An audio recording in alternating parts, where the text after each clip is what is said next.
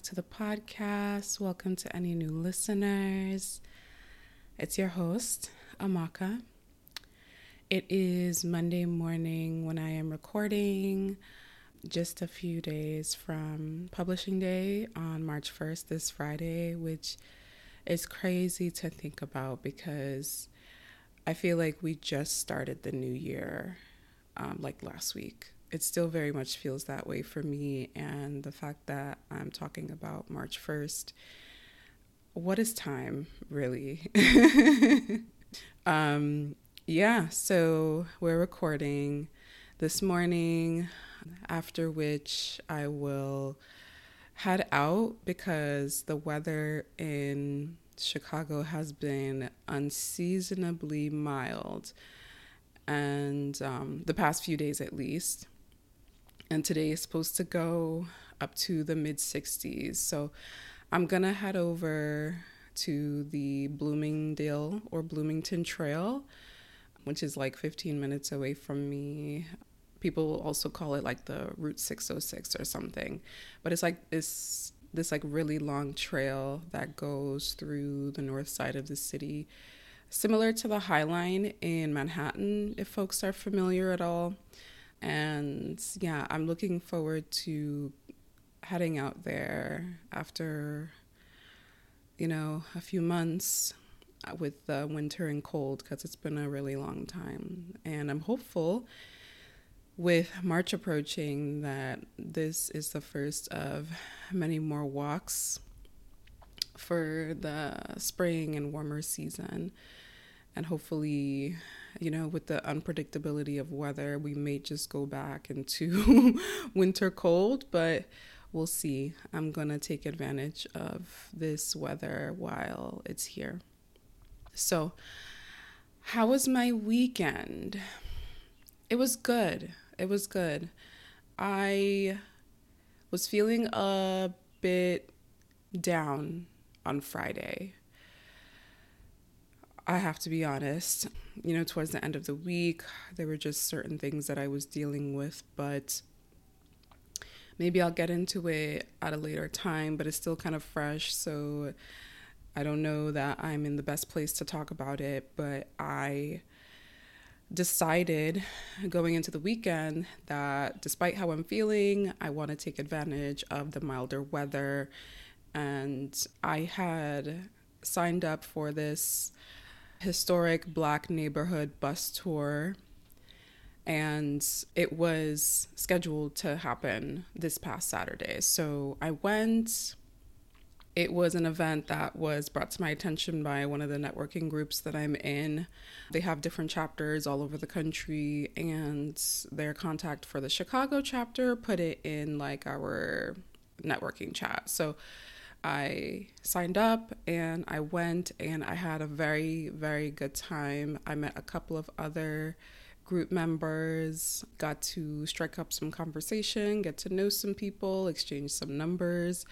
So I was happy about that, you know, trying to do a little bit better with uh, connecting with folks coming out of winter because I feel like I was really um, kind of a hermit this winter, especially since I work from home anyway. So if I am not intentional and purposeful about going out, I could be in the house for three, four days.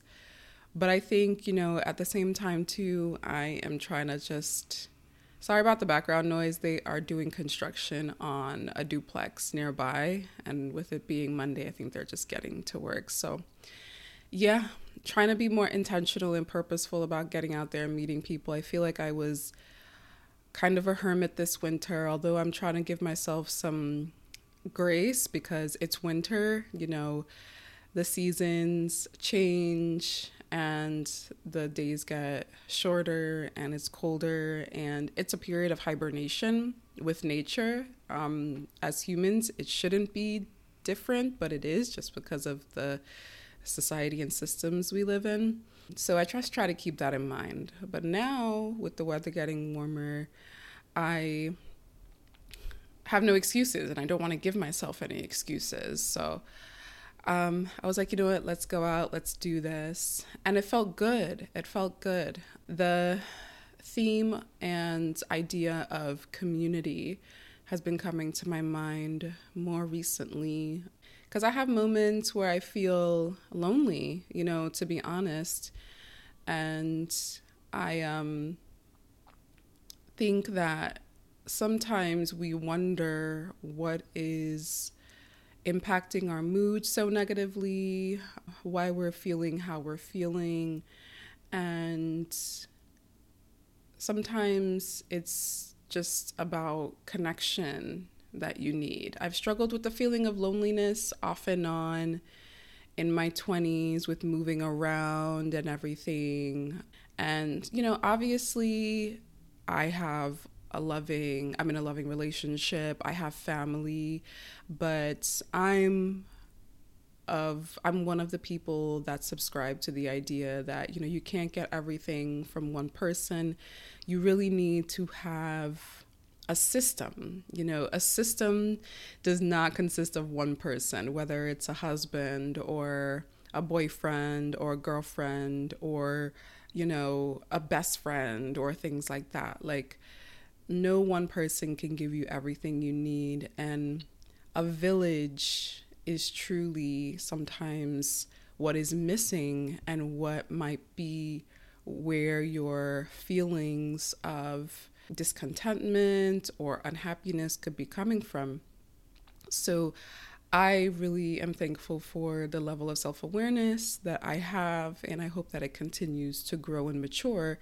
And at this point, I was like, I feel that I feel like part of my reason for feeling a little low is, you know, just being at home. You know, I'm talking to patients during most of my day. It's very service and sometimes like business in a way oriented and it's not genuine connection and that's kind of what I need, you know.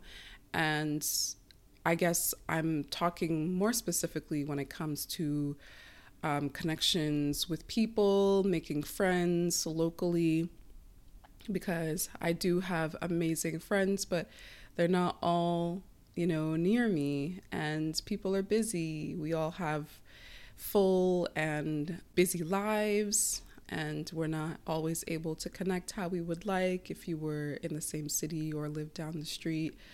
So, you know, all this to say, I'm glad that the weather is warming up. I really want to make it a point to get to know Chicago this summer, this spring and summer, in a way that I didn't last summer, even though I feel like I tried but we had just moved and I was still kind of in the mindset of just settling in to my new space.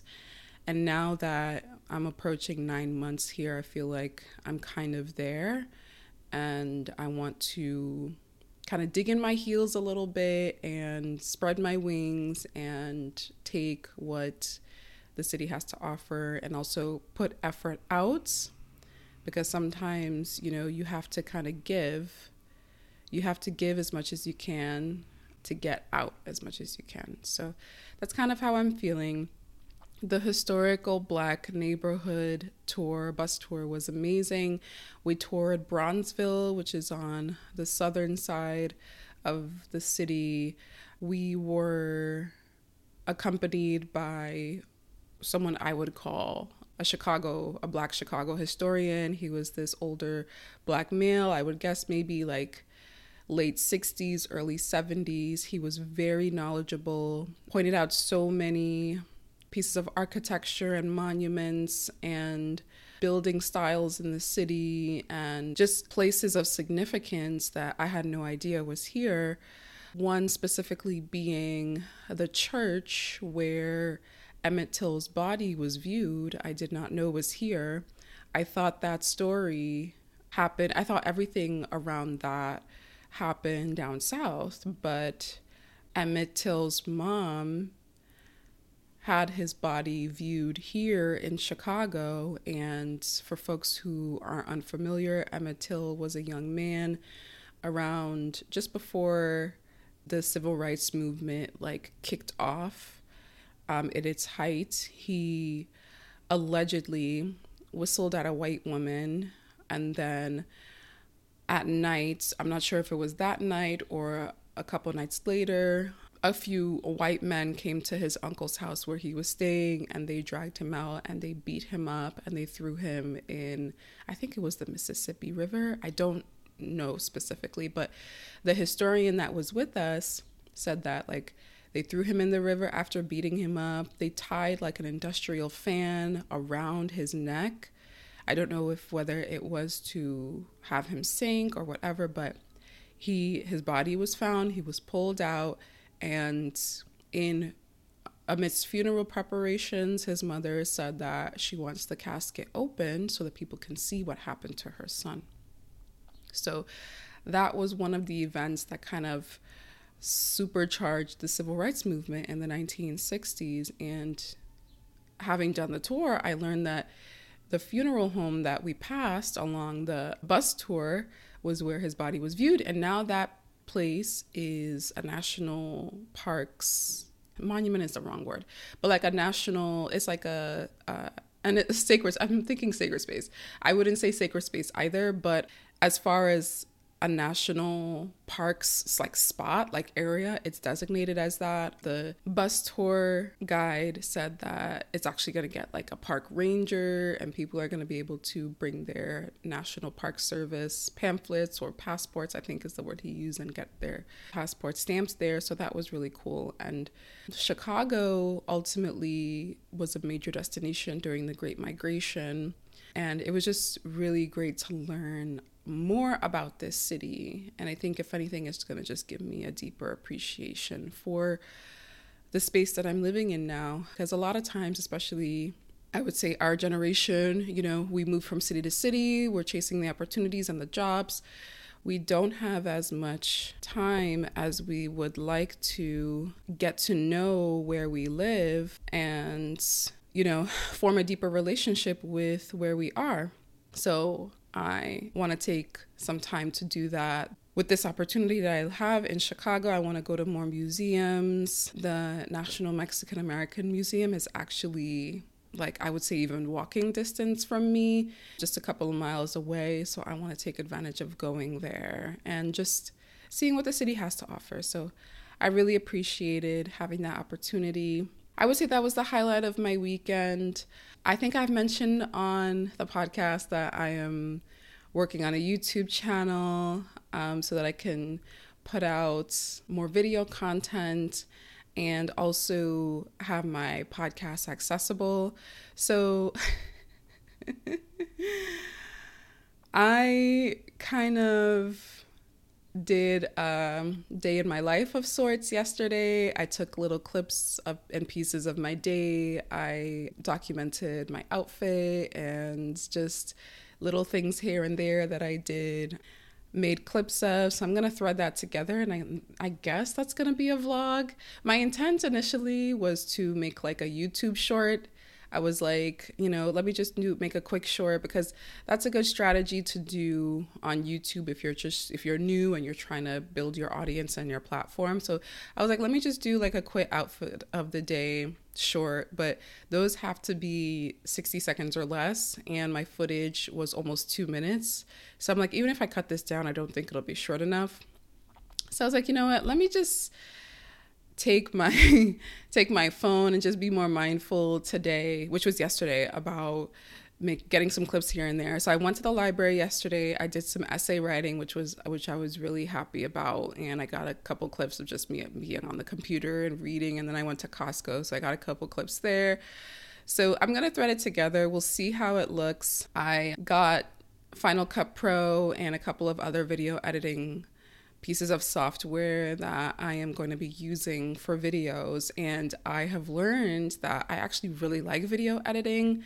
The process of taking clips that have no real rhyme or reason individually and kind of threading it together to make it a story and adding effects and transitions and everything like that is just really awe inspiring in a way. You know, just kind of that whole creative process. And I was kind of contemplating is video editing and things like that creative? Because I was thinking, I think my mind was leaning more tech, but honestly, kind of taking things that don't really have any deeper meaning in isolation and putting it, making it a part of a bigger story and having the power to kind of do that and the vision to do that is definitely a creative process. So I made a little couple minute video about my trip to Portugal that I shared with my travel friends. And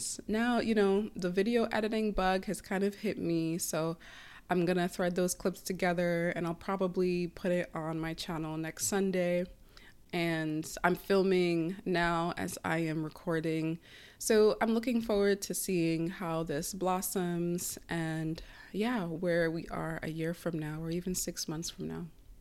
So that was my weekend pretty much. This episode is not a book episode. I had planned on talking about all about love, continuing that conversation with two chapters in the book, but this idea came to me at the end of last week, and I was like, you know what, I really like this thought exercise for myself, so I'm gonna make it a podcast episode. But before I do, did anyone listening watch? And please indulge me. I don't tend to talk about um, like movies or TV shows that much on the podcast, but I watched Mea Culpa.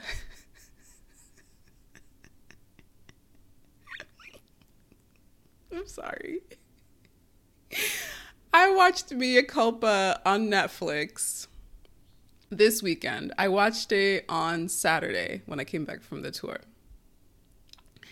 And when I saw the trailer, the preview for the movie, I was like, oh, this actually looks really good. Oh my God, Kelly's in it. I love Kelly Rowland. Trevante Rhodes is in it. RonReaco Lee is in it. Those are the three major actors that I personally know. But who sold me was Kelly. And I'm sure that, you know, that is part of the marketing rollout. You know, Kelly Rowland is in this movie.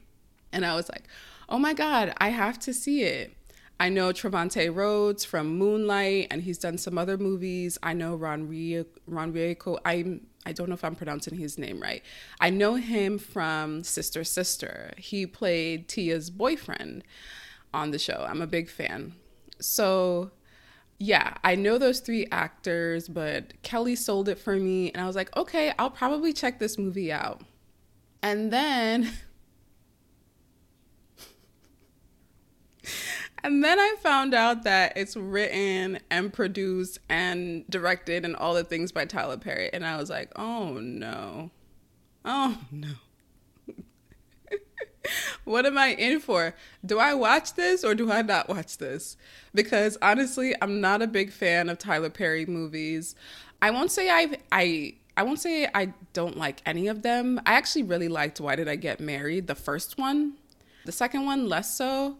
That came out it's probably over 10 years ago now or even more, maybe even 15 but yeah, I would say that was the only movie of his that I like actually liked. Maybe one other, but it's not coming to mind. Um Diary of a Mad Black Woman, was that also him? I don't remember specifically, but I also like that movie because I'm a fan of Kimberly Elise as an actress. So, yeah, I watched that movie I was torn because I was like, I really want to support Kelly as an actress. I think she has a lot of potential as an actress. But I was like, but this is a Tyler Perry thing, and I kind of don't want to waste my time. But at the end of it, I got on Netflix. I saw that it was like the number one movie, you know, out, which is not far fetched. It's a brand new movie. People are curious. So it was number one. I was like, you know what? Maybe, maybe this will actually be good.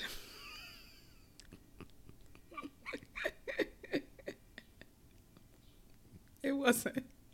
And I feel so, I feel so bad I feel so bad because I wanted I want Kelly to win so bad. I want Kelly to win so bad. And she's winning. She's winning in life. Like I'm sure I'm sure she is happy. I based off of, you know, the image and the persona that's put out there and the energy that I get from her as a public personality. She seems like a very happy, sweet, amazing person. So I I root for her in literally everything she does.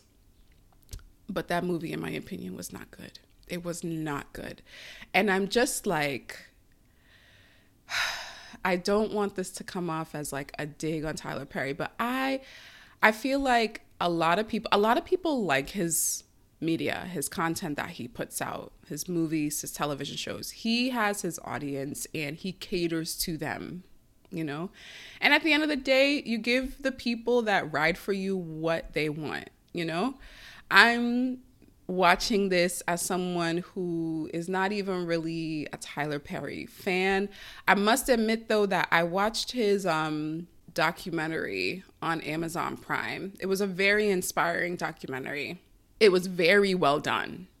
That documentary was very well done. I'm trying to remember if he if he directed it and all that stuff.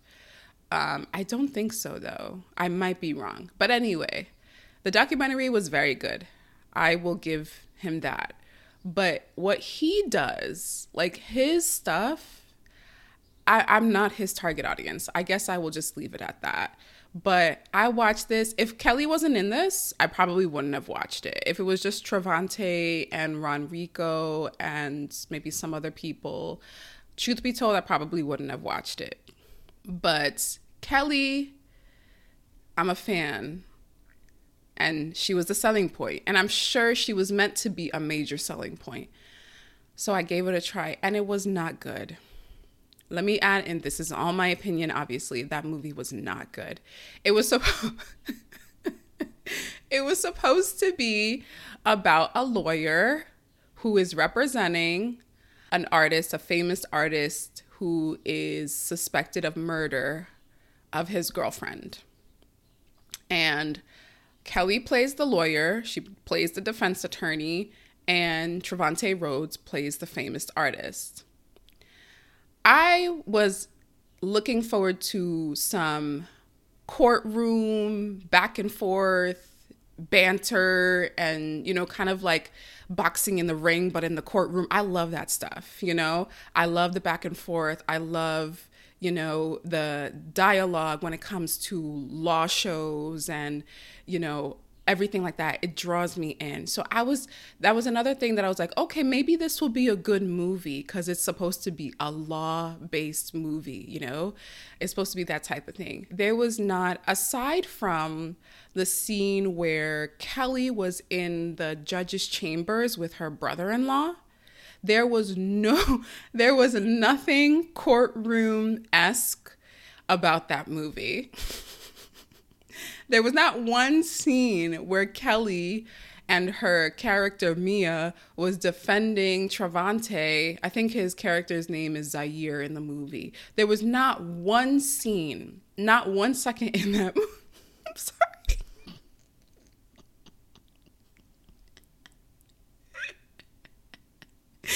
there was not one scene or one second in that movie where you see Kelly, Mea, defending her client, Zaire, who was Trevante, in that in a courtroom.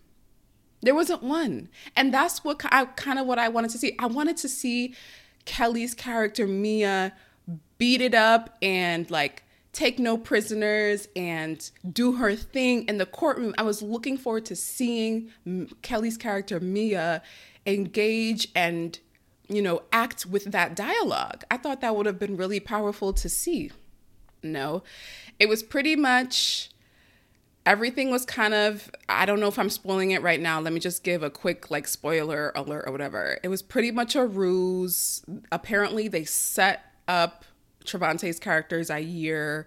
The people that set him up were Mea's um, husband and brother and sister in law and mother who was dying of cancer, but at the end of the day, it was a hoax and she wasn't actually sick. And and apparently, the woman who they thought that Zaire killed was hiding out in the Dominican Republic, where Kelly found herself after the case kind of fell apart or whatever, and she just ran there. She she went there for a vacation and then happened to run into the woman that they thought was dead, and then she went back to the states and found out that everything was part of a plan of her in-laws to listen. It wasn't good. It wasn't good. it wasn't good.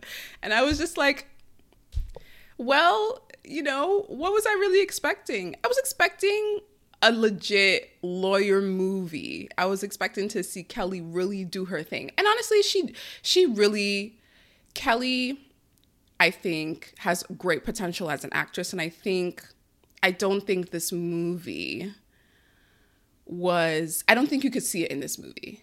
I feel like there were I feel like there were points where she was really trying to like give it her all and I could tell. But I just feel like the movie itself was just not the vehicle to have that talent really shine. So, yeah, what I will give this movie though, the cinematography at points was very beautiful. They shot Kelly so beautifully.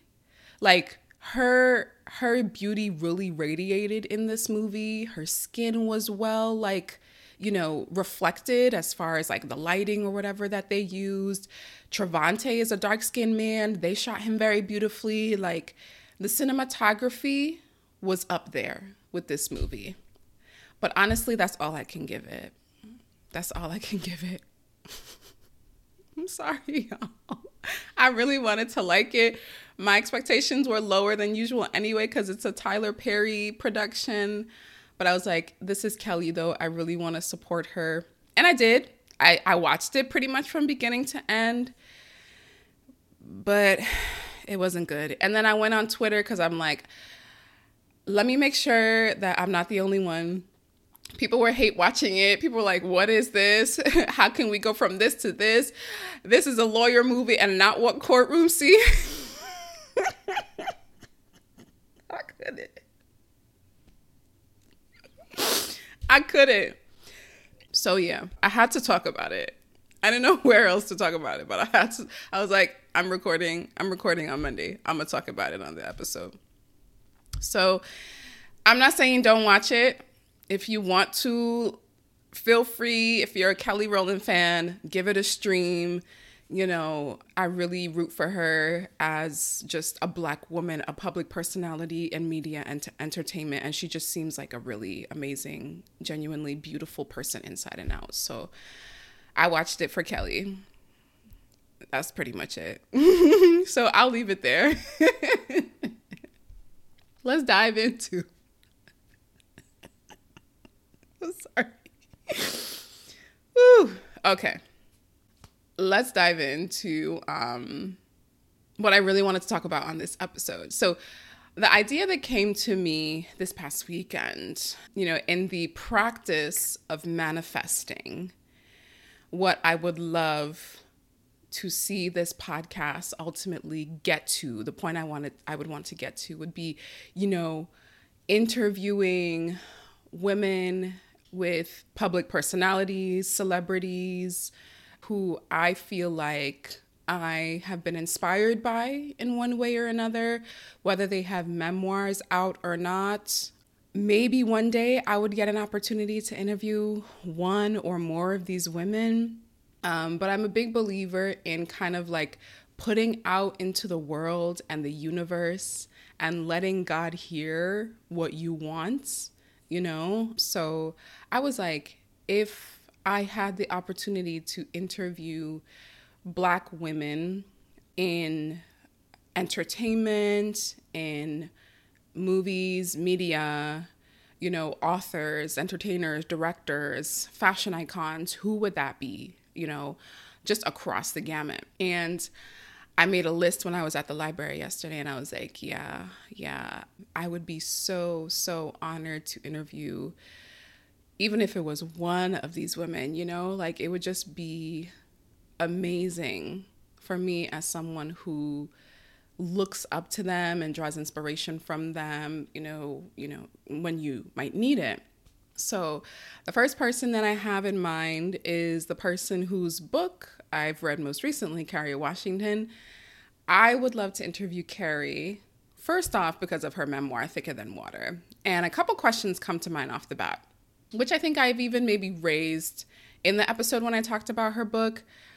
I am very curious about how her parents received the book because she was very open, transparent, and honest about telling her truth. And, you know, in doing that and putting it out into the world, there are portions of the book where, you know, her parents are not portrayed in the best light. They're not villainized at all, but, you know, with her story being told, there's a role that her parents played, you know, that kind of prevented her from knowing her truth for such a long time.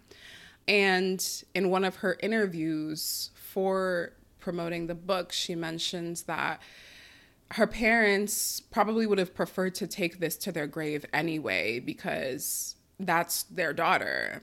According to her father, there is nothing to tell, you know, whether or not she's her he, she's his biological daughter is irrelevant to him. That's his baby. She mentioned that her mom was open to maybe writing a letter, putting it, locking it in like a safe or something, and then kind of giving directions in a will or what have you after they had died of where to find it and everything like that. So I'm just very curious if she would be open to talking more in depth about that, how her parents received it, and like where they are with the book now, like how they feel about things. I would be very curious about the sandwich that she mentioned that she eats or ate when she was younger. I think it was like a was it like a butter jelly cheese sandwich or something like that? Folks that have read this book know what I'm talking about. There's this there's a sandwich that she said that she used to eat or maybe still does. I don't know. And I was just like, I remember writing in the margins like question marks or like a hmm or something like that because I had never heard of that combination. I've never heard of that combination of sandwich components put together ever. I feel like it was like jelly, butter, and cheese or something. So that's kind of like a tongue in cheek question I would just like to ask her about. Like, girl, like, how did you even like come to put those things together? Did it kind of strike you one day to just like give it a shot? Were those were those the only things in the fridge? And then you had bread, and you were like, let's see what happens. like, I'm just really curious. But yeah, just aside from that, predominantly asking her how her parents feel about the book. I'm curious about how knowing the truth now impacts her relationship to her career and acting because an impression I got from the book was that since there were parts of her life and pieces of herself that she wasn't really happy with and she felt disconnected to. I got the impression that acting for her was kind of a way to kind of be outside of herself and step outside of herself and not live in her present reality because of everything that was going on around her for a long time. So I'm very curious if with the truth being out there, how is how has her relationship to acting changed? I know she loves it. I know she loves it as a passion and as a career. It's something that she has done for a very long time and is very good at.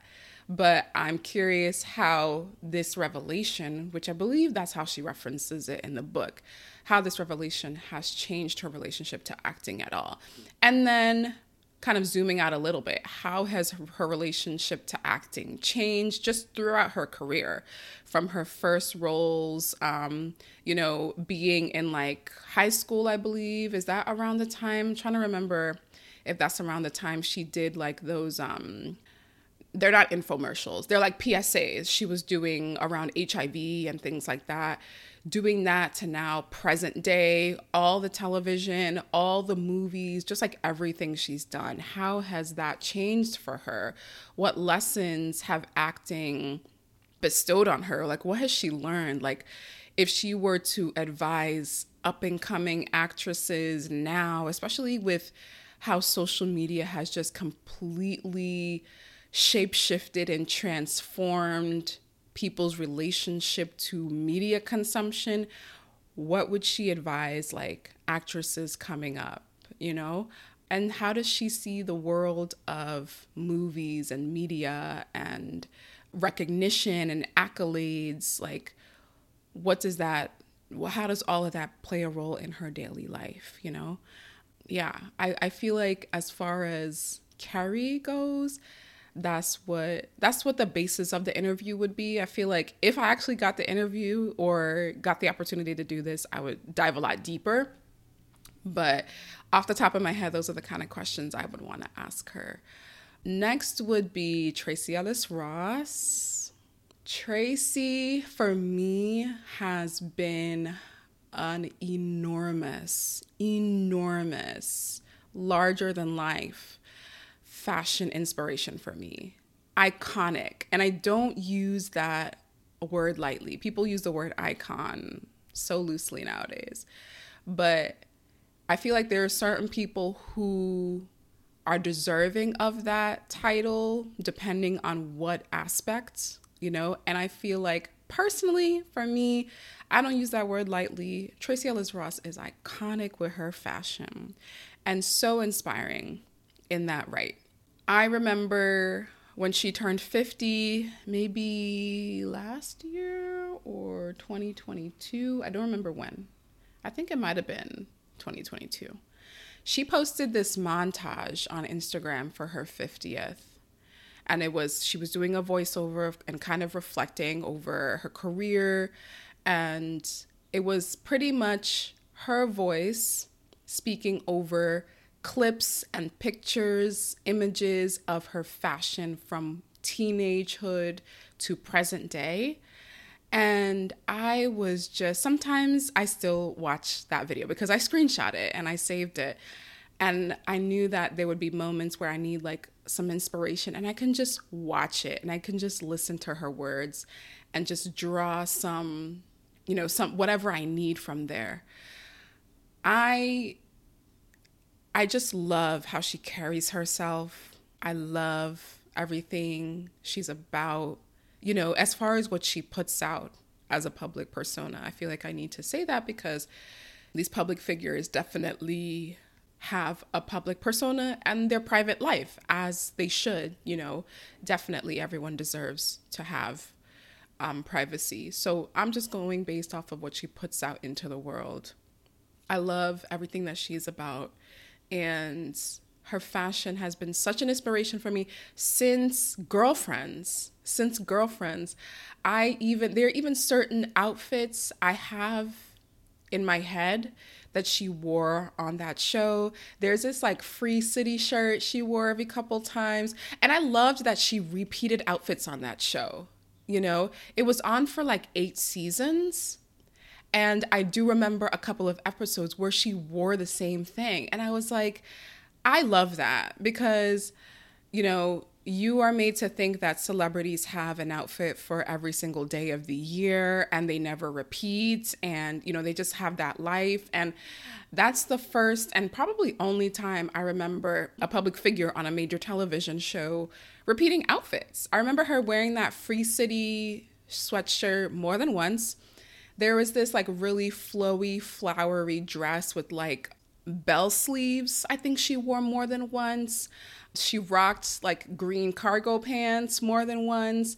Like, as fashion forward as she was on that show, you know, she was still relatable in that way because most people don't have a brand new outfit to go through every single day of the year, you know. So I really appreciated that of her on that show. And aside from that, just her fashion, you know, imagery that she puts out on social media and just I would just love to talk to her about her inspirations when it comes to fashion her entire life her entire life and just kind of get to get get an inside perspective from her about what strikes her you know when she wakes up in the morning what does she look for when it comes to styling? How much does she lean on how she's feeling? You know if she's feeling down does she like to look opposite of that? You know does she i don't know you know just like I would just love to talk to her. I would just love to listen to her talk about fashion and talk about her fashion and discuss how she and discuss her relationship with it. I would honestly be like, Tracee, it's lovely to meet you. I want to talk about your career in fashion. Go. you know, and just listen to every word, just hang on every word that she says. And I think this particularly hits home for me most recently because I am trying to kind of figure out what fashion looks like for me and what my style is and what I kind of want to look like on a more regular basis and just how I want to present myself to the world physically and just I want to feel better about myself on any given day with how I look. And honestly, I have there's this could be a whole other episode about just how my body image, the relationship to my body has changed and evolved over the years. Maybe that will actually be an episode, but yeah, I am in that phase, especially with turning 35 in a few months.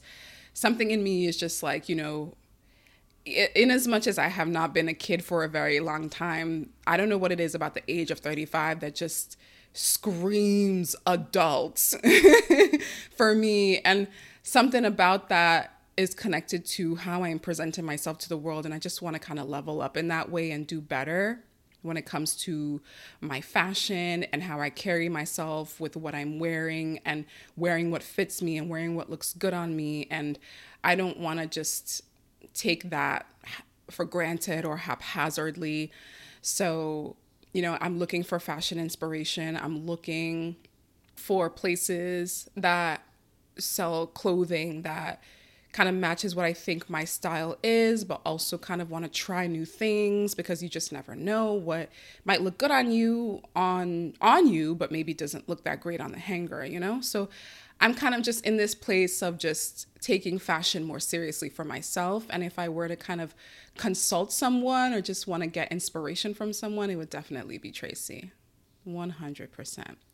Another reason I would want to interview Tracee is because throughout her career, throughout her career, I know her from girlfriends, you know, and I was maybe like 14 or 13 when I started watching that show. So it's almost, it's over 20 years for me. And just with her being an actress and just a media personality and a fashion forward human being, I don't ever remember her being explicitly connected to a man when it comes to relationships, marriage, that whole conversation. She has put herself out there as just herself, just a human being. And I think she has maybe done a TED talk or like this public conversation she might have had where she kind of discusses, you know, very much truthfully so that women are evaluated and worth is placed on them based off of the roles that they play in other people's lives and who they are in relation to men and who they are in relation to having children and kind of her deliberately bucking that and not having that be who she is and kind of continuously keeping the attention and spotlight on herself as a singular human being and keeping the attention on her accomplishments and what she puts out there, I think is a rare feat. And I am so inspired by that. And I'm so proud of her for that because it's really difficult as a woman, as a black woman in this day and age, to be successful in your own right and almost never. Like, I really can't recall a time where her narrative or story was upended or overshadowed by a man or a relationship. Or I'm sure there have been rumors of, oh, she was linked with this guy or she was seen out and about with this guy, but it has never, those things have never caught fire. Like it's always kind of fizzled out, and then this tension is refocused on her. And I don't know if that's deliberate. I don't know if it's kind of like just, I don't know, but I would love to talk to her about that. I would love to talk to her about the intentionality around that. If there is any, I'm inclined to believe there is, and why she did that. I'm happy that she did that because it's just sometimes you can't, sometimes you, you, it's harder to believe certain things if you don't see them. And it would be hard for me to believe that, you know, a black woman like her could be so successful in the media and entertainment space and almost never be connected to any man, you know, and never have that or rarely have that overshadow her. So I would love to discuss that with her and just learn about her life to whatever degree she's open to sharing, what it's like being Diana Ross's daughter, you know, that having that kind of like larger than life personality as a mother, how that has impacted her. You know, I would just, if she writes a memoir, which I hope she does, Tracee has lived so much life, you know, in her 50 years, and I will be buying it. I'm I'm hoping she writes a memoir one day, hopefully not too long from now. Um, and you can bet everything that I would be reading it and talking about it on this podcast. So the next person who I would love to interview is Tia Mowry. Tia Mowry is the one of the twins of the infamous twin, not infamous. Oh my God, excuse me. one of the twins of the famous twin duo, um, Tia and Tamera Mowry, and they are uh, notably known for their roles in the TV show Sister Sister that aired like late 90s, early 2000s. I was a huge fan of that show. Um, my grandmother was a huge fan of that show because she was like, of all the TV shows y'all watch and everything, these people like to just be out, you know, naked. She would say naked, but she just meant like scantily clad, or maybe they had like short shorts on and a bathing suit top or something. But she's like, these girls dress so, you know, nice. And she meant that in terms of like they were like fully clothed and everything, but still had style. And I appreciated that too. Like they had style on that show, but, you know, dressed um, on the more modest side, but still very much fashion forward. So I would just love to interview Tia because I just love the energy that she radiates with the persona that she puts out into the world. It comes off as very genuine to me. She just seems like she would be a good time. I love her laugh, it's infectious. You know, when it comes to the clips and videos that she puts out, I am curious about as far as what she would be willing to share um, if she were to put a memoir out, which I hope she does. There was one post or one like montage video she put on Instagram, and it was giving me very much I'm writing a book and you can expect my memoir soon type of energy. So I actually commented if slash when you write your memoir, I would love to interview you. Who knows if slash when that's even happening, but I'm putting it out there. Like she has lived a lot of life. She has been in the entertainment business since she was a teenager, maybe even younger. And, you know, she went through a divorce a couple years ago, maybe it was 2022. And, you know, just kind of like going through that journey. What has that been like for her? You know, to whatever degree she's willing to be open and share about that.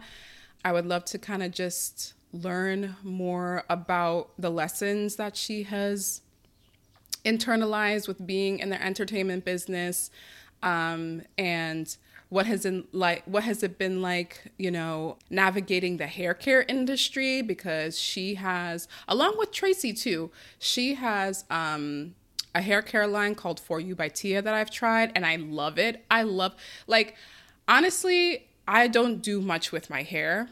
I keep i try to keep my hands out of it and i think that has definitely contributed to its health and growth and I'm not one to really try new hair products. I just use what works for me. Before I tried Tia's hair care line, I just used um, Trader Joe's shampoo and conditioner. It's cheap and it worked well. My hair responded well to it.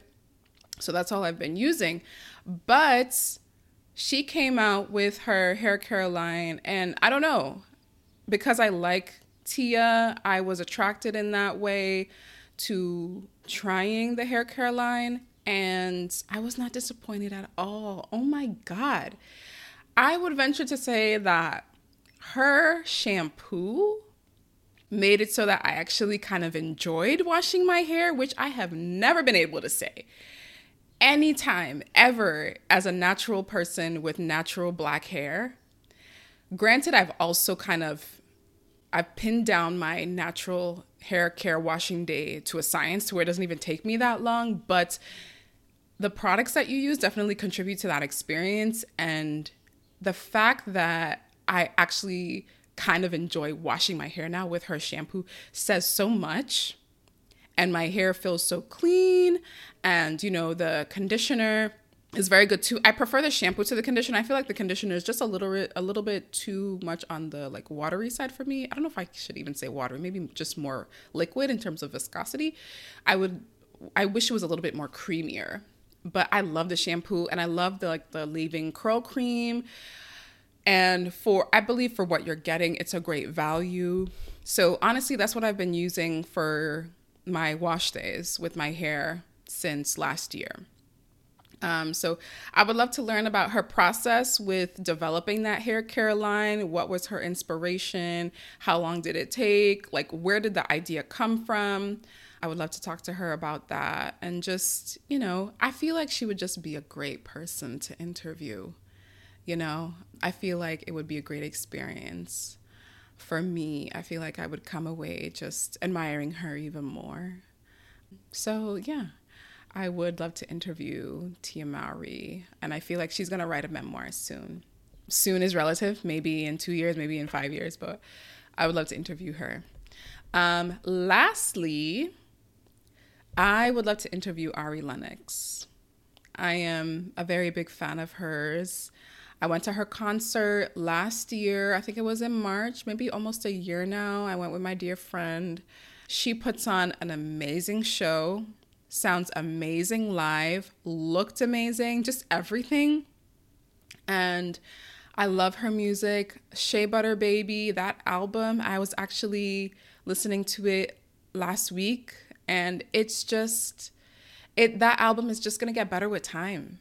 Honestly, it's just it's it's it's gonna age like fine wine. Honestly, uh, there's there's certain music and albums and songs that you know over time are just not they just don't hit the way they used to, and I just feel like Shea Butter Baby is just gonna get better.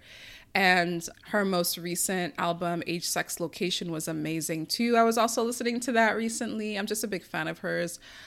I would just love to talk to her about her career thus far as a musician, as a Black woman, navigating the entertainment industry, how she sees herself now versus when she first recorded and put out Shea Butter Baby.